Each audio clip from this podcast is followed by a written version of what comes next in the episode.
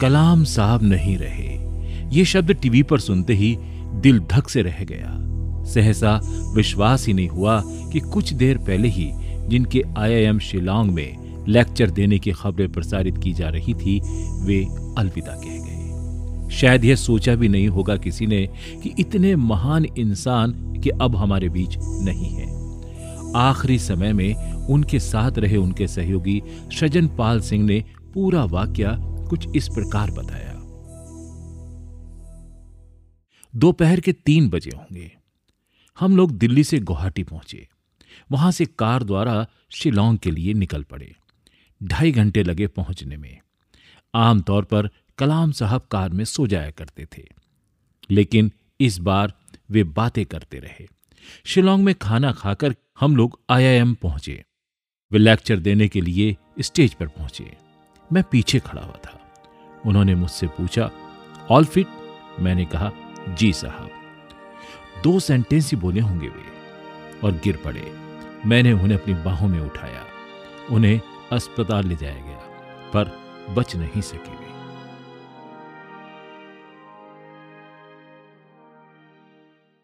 श्रोताओं, तमिलनाडु के रामेश्वरम में एक मछुआरे का बेटा, जो अखबार बेचा करता था। जी हाँ यही है कलाम साहब का आरंभिक परिचय। उनका पूरा नाम था अबुल पकीर जनुल अब्दीन अब्दुल कलाम। जन्म तमिलनाडु के रामेश्वरम में 15 अक्टूबर सन 1931 को हुआ था। उनके पिता ज़्यादा पढ़े लिखे नहीं थे, लेकिन इंसान बड़े ही ऊँचे दर्जे के थे। वे मछुआरों को नाव किराए पर दिया करते थे। पाँच भाई और पाँच बहनों वाले परिवार का खर्च चलाने के लिए पैसे कम पड़ जाते थे। अतः शुरुआती शिक्षा जारी रखने के लिए कलाम साहब को अखबार बेचने तक का काम करना पड़ा था। श्रोताओं, आठ साल की उम्र में ही कलाम साहब सुबह चार बजे उठते और नहाकर गणित पढ़ने जाते थे। नहाकर जाने का कारण यह था कि हर साल पाँच बच्चों को मुफ़्त पढ़ाने वाले उनके अध्यापक बिना नहाए आने वाले बच्चों को नहीं पढ़ाते थे। ट्यूशन से आने के बाद कलाम साहब नमाज़ पढ़ते। और इसके बाद रामेश्वरम के रेलवे स्टेशन और बस अड्डे पर सुबह आठ बजे तक अखबार बेचते थे। एरोस्पेस टेक्नोलॉजी में आने के पीछे कलाम साहब अपने पांचवी के टीचर सुब्रमण्यम को बताते हैं। उन्होंने बताया वे हमारे अच्छे टीचर्स थे। एक बार उन्होंने क्लास में पूछा कि चिड़िया कैसे उड़ती है। कोई बच्चा इसका उत्तर ना दे सका।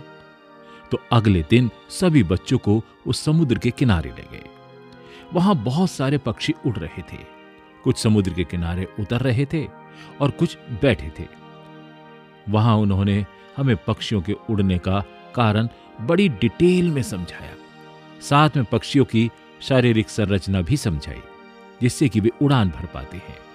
और उनके द्वारा बताई गई बातें मेरे अंदर इस कदर बैठ गई कि मुझे हमेशा ही यही लगता था कि मैं रामेश्वरम के तट पर हूँ। और उस दिन की घटना ने मुझे ज़िंदगी का लक्ष्य निर्धारित करने की प्रेरणा दी। बाद में मैंने तय किया कि मैं उड़ान के क्षेत्र में ही अपना करियर बनाऊँगा। फिजिक्स की पढ़ाई करने के लिए मैंने मद्रास इंजीनियरिंग कॉलेज में एरोनॉटिकल इंजीनियरिंग में कोर्स में दाखिला लिया। श्रोताओं, सन उन्नीस सौ बासठ में कलाम साहब इसरो पहुँच गए। इन्हीं के प्रोजेक्ट डायरेक्टर रहते भारत ने अपना पहला स्वदेशी rocket S L V three बनाया था। सन 1980 में रोहिणी उपग्रह को पृथ्वी की कक्षा के समीप स्थापित किया गया था और भारत अंतर्राष्ट्रीय अंतरिक्ष क्लब का सदस्य बन गया था। श्रोता उन्नीस में Kalam sahab defence research development laboratory यानी डीआरडीएल के डायरेक्टर बना दिए गए। उन्होंने रक्षा मंत्री के वैज्ञानिक सलाहकार वी एस अरुणाचलम के साथ इंटीग्रेटेड गाइडेड मिसाइल डेवलपमेंट का प्रस्ताव तैयार किया। स्वदेशी मिसाइलों के निर्माण के लिए उनकी अध्यक्षता में एक कमेटी भी बनाई गई। और इसके पहले चरण में ज़मीन से ज़मीन पर मार करने वाली मध्यम दूरी की मिसाइलें बनाने पर ज़ोर था। दूसरे चरण में ज़मीन से हवा में मार करने वाली मिसाइल टैंक भेदी मिसाइल और re entry experimental launch vehicle REX का प्रस्ताव था। पृथ्वी, त्रिशूल, आकाश और नाग नाम के मिसाइल भी बनाए गए थे। कलाम साहब ने अपने सपने रेक्स को अग्नि नाम दिया। सबसे पहले सितंबर उन्नीस में त्रिशूल, फिर फरवरी 1988 में पृथ्वी और मई उन्नीस सौ नवासी में अग्नि का परीक्षण किया गया। और इसके बाद रूस के साथ मिलकर के भारत ने सुपरसोनिक क्रूज मिसाइल बनाने का काम शुरू कर दिया। ब्रह्मोस प्राइवेट लिमिटेड की स्थापना की गई। और ब्रह्मोस को धरती, आसमान और समुद्र कहीं से भी दागा जा सकता है। इस सफलता के साथ ही कलाम साहब को मिसाइल मैन के रूप में प्रसिद्धि मिली और उन्हें पद्म विभूषण से सम्मानित किया गया।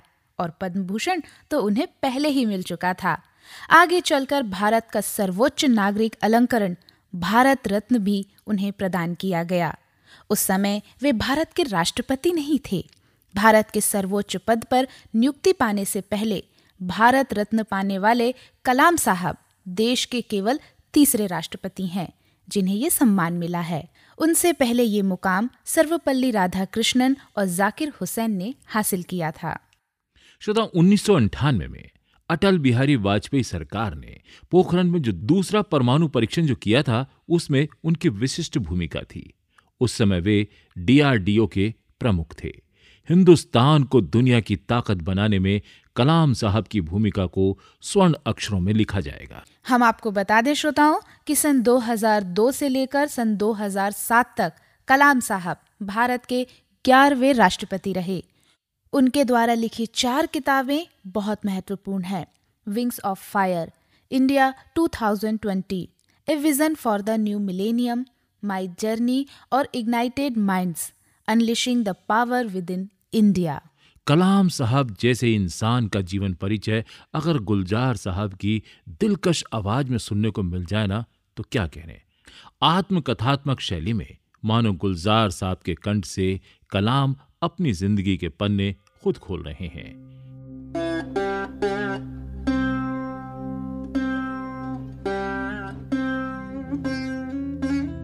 मैं शहर रामेश्वरम के एक मिडिल क्लास तमिल खानदान में पैदा हुआ मेरे अब्बा जैनुल आबदीन के पास न तालीम थी, न दौलत। लेकिन इन मजबूरियों के बावजूद एक दानाई थी उनके पास और हौसला था। और मेरी माँ जैसी मददगार थी आशी अम्मा। उनकी कई औलादों में एक मैं भी था। बुलंद कामत माँ बाप का एक छोटे से कद वाला मामूली शक्ल सूरत का लड़का। अपने पुश्तैनी मकान में रहते थे हम, जो कभी उन्नीसवीं सदी में बना था। काफ़ी वसी और पक्का मकान था रामेश्वरम की मस्जिद स्ट्रीट में। मेरे अब्बा हर तरह के ऐशो आराम से दूर रहते थे मगर ज़रूरियात की तमाम चीज़ें मुयसर थीं।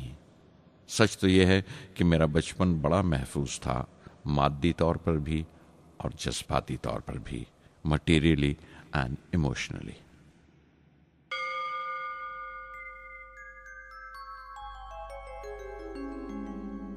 रामेश्वरम का मशहूर शिव मंदिर हमारे घर से सिर्फ़ दस मिनट की दूरी पर था।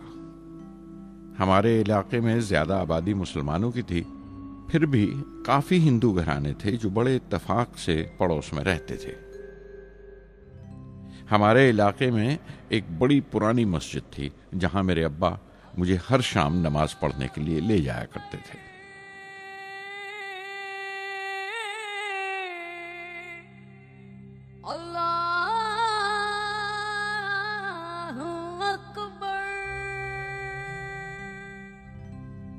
रामेश्वर मंदिर के बड़े पुरोहित पक्षी लक्ष्मण शास्त्री मेरे अब्बा के पक्के दोस्त थे।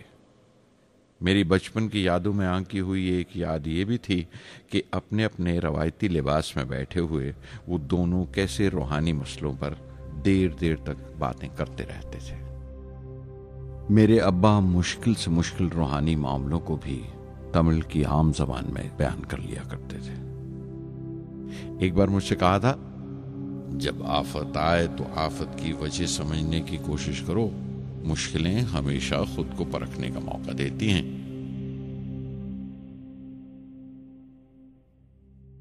मैंने हमेशा अपनी साइंस और टेक्नोलॉजी में अब्बा के असूलों पर चलने की कोशिश की है। मैं इस बात पर यकीन रखता हूँ कि हमसे ऊपर भी एक आला ताकत है, एक महान शक्ति है, जो हमें मुसीबत, मायूसी और नाकामियों से निकालकर सच्चाई के मुकाम तक पहुंचाती है। मैं करीब छह बरस का था जब अब्बा ने एक लकड़ी की कश्ती बनाने का फैसला किया, जिसमें वो यात्रियों को रामेश्वरम से धनुषकुड़ी का दौरा करा सकें। ले जाएँ और वापस ले आएँ। वो समंदर के साहिल पर लकड़ियाँ बिछाकर कश्ती का काम किया करते थे। एक और हमारे रिश्तेदार के साथ, अहमद जलालुद्दीन। बाद में उनका निकाह मेरी आपा जोहरा के साथ हुआ।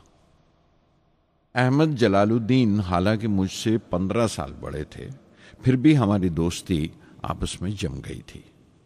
हम दोनों हर शाम लंबी सैर को निकल जाया करते थे।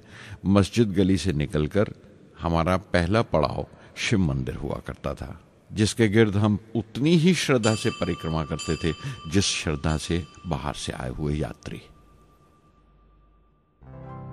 जलालुद्दीन ज़्यादा पढ़ लिख नहीं सके उनके घर के हालात की वजह से। लेकिन मैं जिस जमाने की बात कर रहा हूँ, उन दिनों हमारे इलाके में सिर्फ़ वही एक शख्स था जो अंग्रेज़ी लिखना जानता था। जलालुद्दीन हमेशा तालीम याफ्ता पढ़े लिखे लोगों के बारे में बातें करते थे।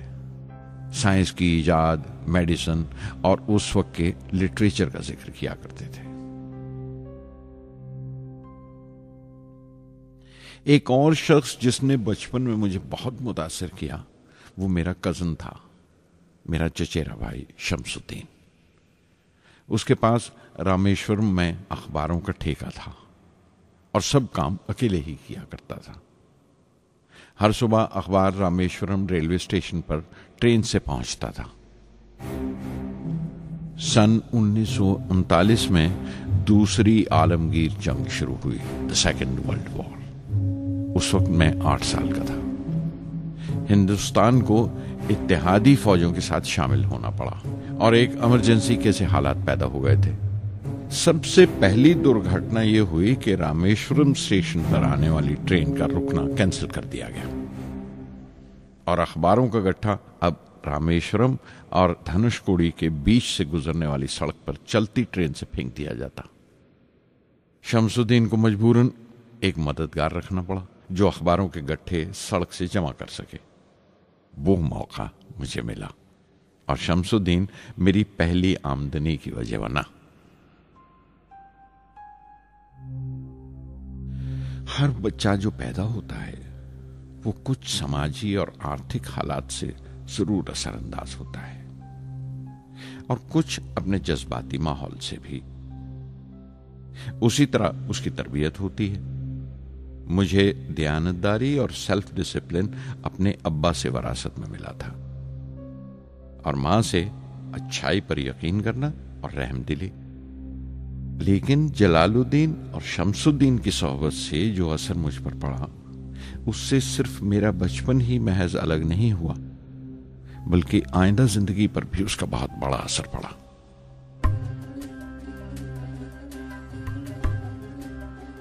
तो श्रोताओं, ये था कलाम साहब के आत्मकथानात्मक का एक अंश गुलजार साहब की ही आवाज़ में। श्रोताओं, कलाम साहब का सादगीपूर्ण निश्चल चेहरा और उस पर खिली हुई उनकी भोली सी मुस्कान। यही तो कलाम साहब की पहचान थी।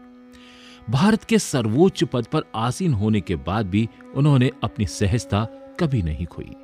चेहरे पर गंभीरता का लबादा कभी नहीं आने दिया।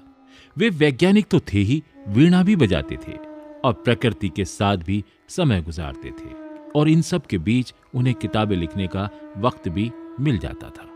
श्रोताओं, उम्र के आखिरी लम्हे तक कलाम साहब ज़िंदगी बाहें पसार कर जीते थे। उनकी शख्सियत में कोई बनावटीपन नहीं था। जहाँ लोग थोड़ी सी सफलता में हवा में उड़ने लगते हैं, वहीं भारत के सर्वोच्च पद पर पहुँचने के बावजूद वे कॉमन मैन की ही तरह रहे। श्रोताओं, कलाम साहब कहा करते थे, मैं शिक्षक हूँ और इसी रूप में पहचाना जाना चाहता हूँ। यहाँ तक कि पढ़ाते हुए वे दुनिया भी छोड़ गए। और पूर्व राष्ट्रपति के बजाय अध्यापक कहलाना उन्हें अधिक पसंद था। श्रोताओं मई 2006 में राष्ट्रपति कलाम साहब का पूरा परिवार उनसे मिलने दिल्ली आया था। कुल मिलाकर बावन लोग परिवार के थे। उनके नब्बे साल के बड़े भाई से लेकर डेढ़ साल की परपोती तक शामिल थे। ये लोग कुल आठ दिन तक राष्ट्रपति भवन में रहे और वहाँ से वे अजमेर शरीफ भी गए थे।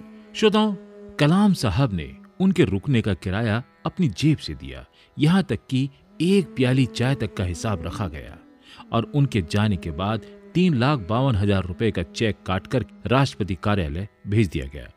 उनके राष्ट्रपति रहते किसी को ये बात पता नहीं चली और बाद में उनके सचिव नायर ने उनके साथ बिताए गए दिनों में एक किताब लिखी, तब जाकर के यह बात सामने आई।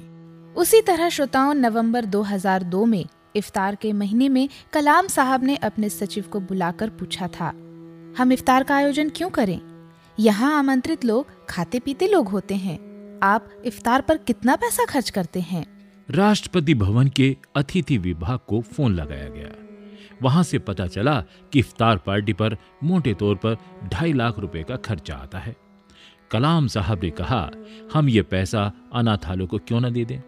आप अनाथालयों को चुनिए और सुनिश्चित कीजिए कि ये पैसा बर्बाद न जाए। और राष्ट्रपति भवन की ओर से इफ्तार के लिए निर्धारित राशि से आटे, दाल, कंबल और स्वेटर का इंतज़ाम किया गया और उन्हें 28 अनाथालयों के बच्चों में बांट दिया गया। लेकिन श्रोताओं, बात यहीं खत्म नहीं हुई।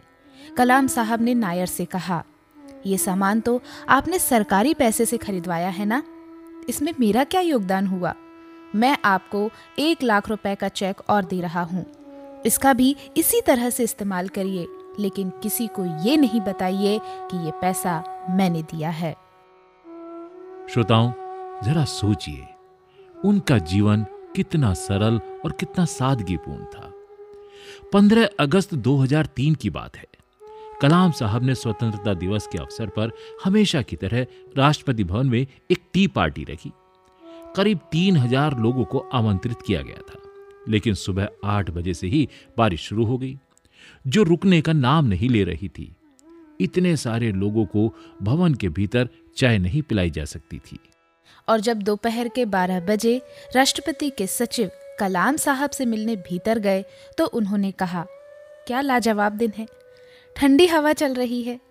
सचिव ने कहा, आपने तीन हज़ार लोगों को बुला लिया है। पर इस मौसम में उनका स्वागत कैसे किया जाए? हम ज़्यादा से ज़्यादा 700 लोगों को अंदर ले जा सकते हैं। मैंने तो 2000 छातों का इंतज़ाम भी कर लिया है, पर ये भी शायद कम पड़ जाएँगे। कलाम साहब ने आकाश की ओर देखते हुए कहा यह बात है, चिंता न कीजिए। हमने ऊपर वाले से बात कर ली है। उस समय दिन के बारह बजकर के अड़तीस मिनट हुए थे और ठीक दो बजे अचानक बारिश थम गई। सूरज निकल आया और ठीक साढ़े पाँच बजे कलाम साहब परंपरागत रूप से लॉन में पधारे। अपने मेहमानों से मिले, उनके साथ चाय पी और सबके साथ तस्वीरें खिंचवाई। सवा छह बजे राष्ट्रगान हुआ और जैसे ही कलाम साहब राष्ट्रपति भवन की छत से नीचे पहुँचे, झमाझम बारिश फिर शुरू हो गई। अंग्रेज़ी पत्रिका वीक ने लिखा था, कुदरत भी कलाम साहब पर मेहरबान है। श्रोताओं चलिए अब हम आपको बताते हैं कलाम साहब की दस प्रेरणादायी बातें।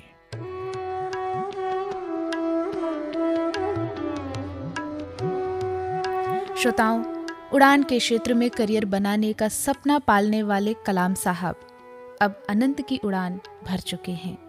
पर अपने कार्यों के कारण वे चिरंजीवी हो गए हैं। पेश है उन्हीं की कही गई दस प्रेरणादायक बातें, जो भारत के लोगों के लिए खासकर युवाओं के लिए हमेशा मार्गदर्शन का काम करती रहेंगी। सबसे पहली बात आपका सपना सच हो उसके लिए आपको सपने देखना होगा। लेकिन सपना वो नहीं जो हम नींद में देखते हैं। सपने तो वो होते हैं जो आपको नींद ही नहीं आने देते। देश का सबसे अच्छा दिमाग क्लासरूम की आखिरी बेंच पर मिल सकता है। श्रेष्ठता एक सतत प्रक्रिया है कोई हादसा नहीं। मुश्किलें ज़रूर आनी चाहिए। क्योंकि सफलता का आनंद तभी महसूस किया जा सकता है। जो लोग मन से काम नहीं करते उन्हें जो सफलता मिलती है वो अधूरी और खोखली होती है। आसमान की तरफ़ देखिए हम अकेले नहीं हैं पूरा ब्रह्मांड हमारा दोस्त है। अगर किसी देश को आगे ले जाना है तो समाज के तीन सदस्यों की इसमें अहम भूमिका है पिता माता और अध्यापक। इंतज़ार करने वालों को सिर्फ़ उतना ही मिलता है जितना कोशिश करने वाले छोड़ देते। मेरा संदेश खासकर युवाओं के लिए है। वो अलग सोचने का साहस दिखाएँ। और श्रोताओं अंत में हम आपको बता दें कि 12 दिसंबर 2012 को एपीजे अब्दुल कलाम साहब भोपाल पधारे थे। समन्वय भवन में उन्होंने भोपाल के विद्यार्थियों को संबोधित किया था।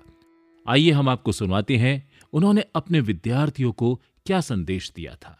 प्यारे दोस्तों नमस्कार। भोपाल एवं आसपास के क्षेत्रों से आई सभी युवा से मिलकर मुझे बहुत खुशी हो रही है आप सबका मेरी शुभकामनाएं friends is a youth conference I understand you are youth what is it all the first last row they, I assume you are all youth. Okay? Okay? Can I assume? Eh? Because my talk is for them. Do you understand? I have designed a talk for the upstairs. Okay? So it's applicable downstairs fellows. Here also some guys are there. My greetings to all of you. Uh, friends, I am indeed delighted to participate in the inauguration of the International Conference on Development and Prosperity of Nations through Young Minds here in Bhopal. That all of you can hear me? Right?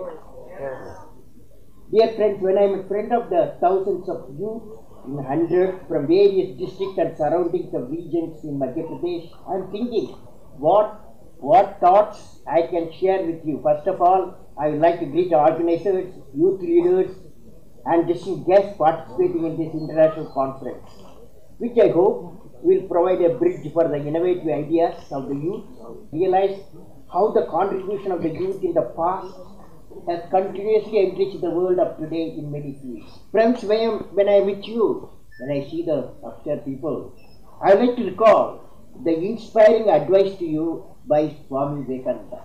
Because 150 years we are celebrating. In India, he said, Swamiji said, how has all the knowledge in the world been gained but by the concentration of the power of the mind? The world is ready to give up its secret. The world is ready to give up its secret if you only know how to knock, how to knock, how to give it necessary glow. The strength and force of the glow come through the concentration. There is no limit to the power of the human mind. The more concentrated it is, the more power is brought to bear on one point that is the secret.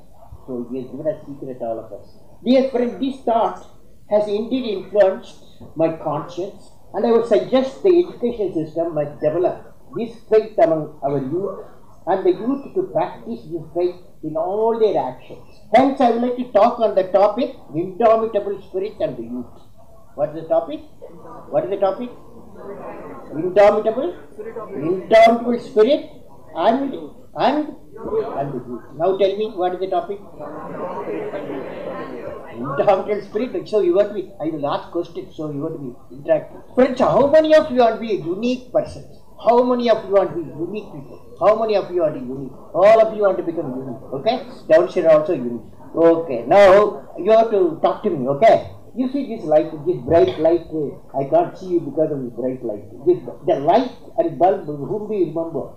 Whom do you remember? Thomas Alva Edison, isn't it?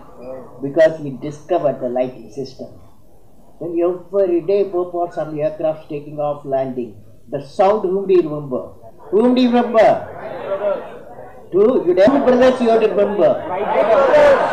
Right brothers you are remembering. As soon as telephone bell rings, whom do you remember? Graham Bell, Alexander Graham Bell. Eh? Yes, yes.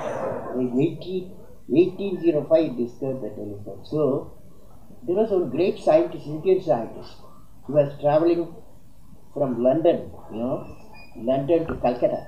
In 1930, only ship was coming in the ship. That scientist saw sun was shining, evening, the sea was blue and sky was blue. Horizon was blue, sea was blue. Why is blue, sea is blue? Why is this question he asked? He got a Nobel Prize. Very good, Dr. C.V. Raman. He discovered backscattering of light. He got, he got a Nobel Prize in 1931 for back, discovering the backscattering of Now, friends, there is one great mathematician. He went to he went to for exam intermediate. He failed all the subjects. Who? He failed every subject except mathematics. Okay. Mathematics 100 by 100, and he is known today for number theory. He is an authority and hundreds of problems people are trying to solve throughout the world. So as soon as I say a person failed, you remember what guy. You are you are good fellows. Now, do you know about a great, great human being with a spirit of service, also Nobel Prize for contribution? She said, God give and give and give. Very bright, very bright uh, young people. People. There is only one lady who got two Nobel Prize. Madam Curie got Nobel Prize, two Nobel Prize, one for for discovering the radium, another characterizing all the radioactive materials. She got two Nobel Prize. See what happened? This uh, when I said the light, you know, bulb immediately remembered. Thomas uh, Edison, you remember that uh, aircraft sound, remember? Wright brothers, remember? Bell rings immediately Alexander Graham Bell. And, uh, and backscattering of light and blue and immediately C.V. Raman we can remember. Okay? And the person failed and became a great mathematician. You can remember Srinivasa Ramanujan. Okay? So, and also when I said uh, two, two Nobel Prize, you can remember Mad- Madam Curie. So far I give you eight names. How, why do you remember? Why do you remember? Tell me. When I said light, you remember a person. When I said aircraft sound, you remember a person. Bell rings, you remember a person. Backscattering, you remember a person. Why you are remembering? They are, they are very good answer. They are unique people. Okay? They are unique people. Now question is, how many of you want to become unique? How to become unique? That what I'm going to tell you, particularly upstairs fellows and young fellows downstairs. Okay? Particularly, I'm going to tell them how do you how how you can because throughout the world, the world is trying to make you everybody else. Do you know that? The world is trying to make you everybody else, but you have to become a unique you. Now, how do you do that? Friends, so far I have met 15 million youth in a decade's time. I, I learned, I learned ev- every youth wants to be unique, just like you all lifted your hand. That is you. But the world around you is doing its best day and night to make you just everybody else. Do you know that? You don't know. I tell you. In the home, dear young fellows, you are asked by your parents to be like neighbors' children for scoring good marks. When you go to the school, your teachers say, why not you become like the first five rankers in the class? Okay. Wherever you go, wherever you go, wherever you go, they are saying you have to be somebody else or everybody else. Now, dear young friends, how many of now you said all of you want to become please upstairs fellows. They you all want to become a unique fellows, okay? Now, how to become unique?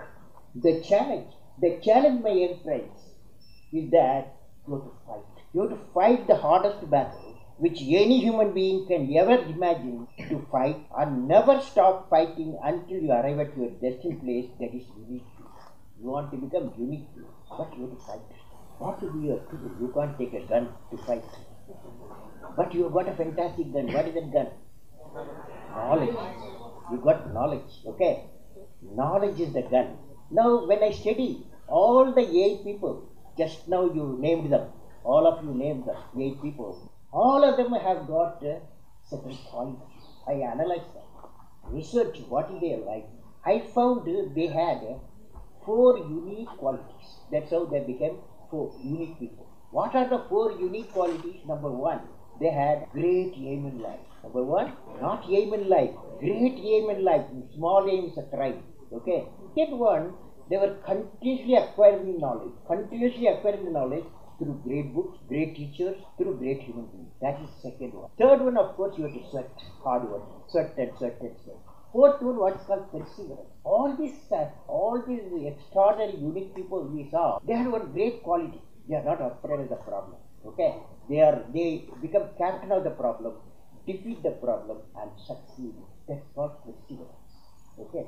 So, what are the four unique qualities to become unique? You great hearing, continuously, continuously acquire the knowledge.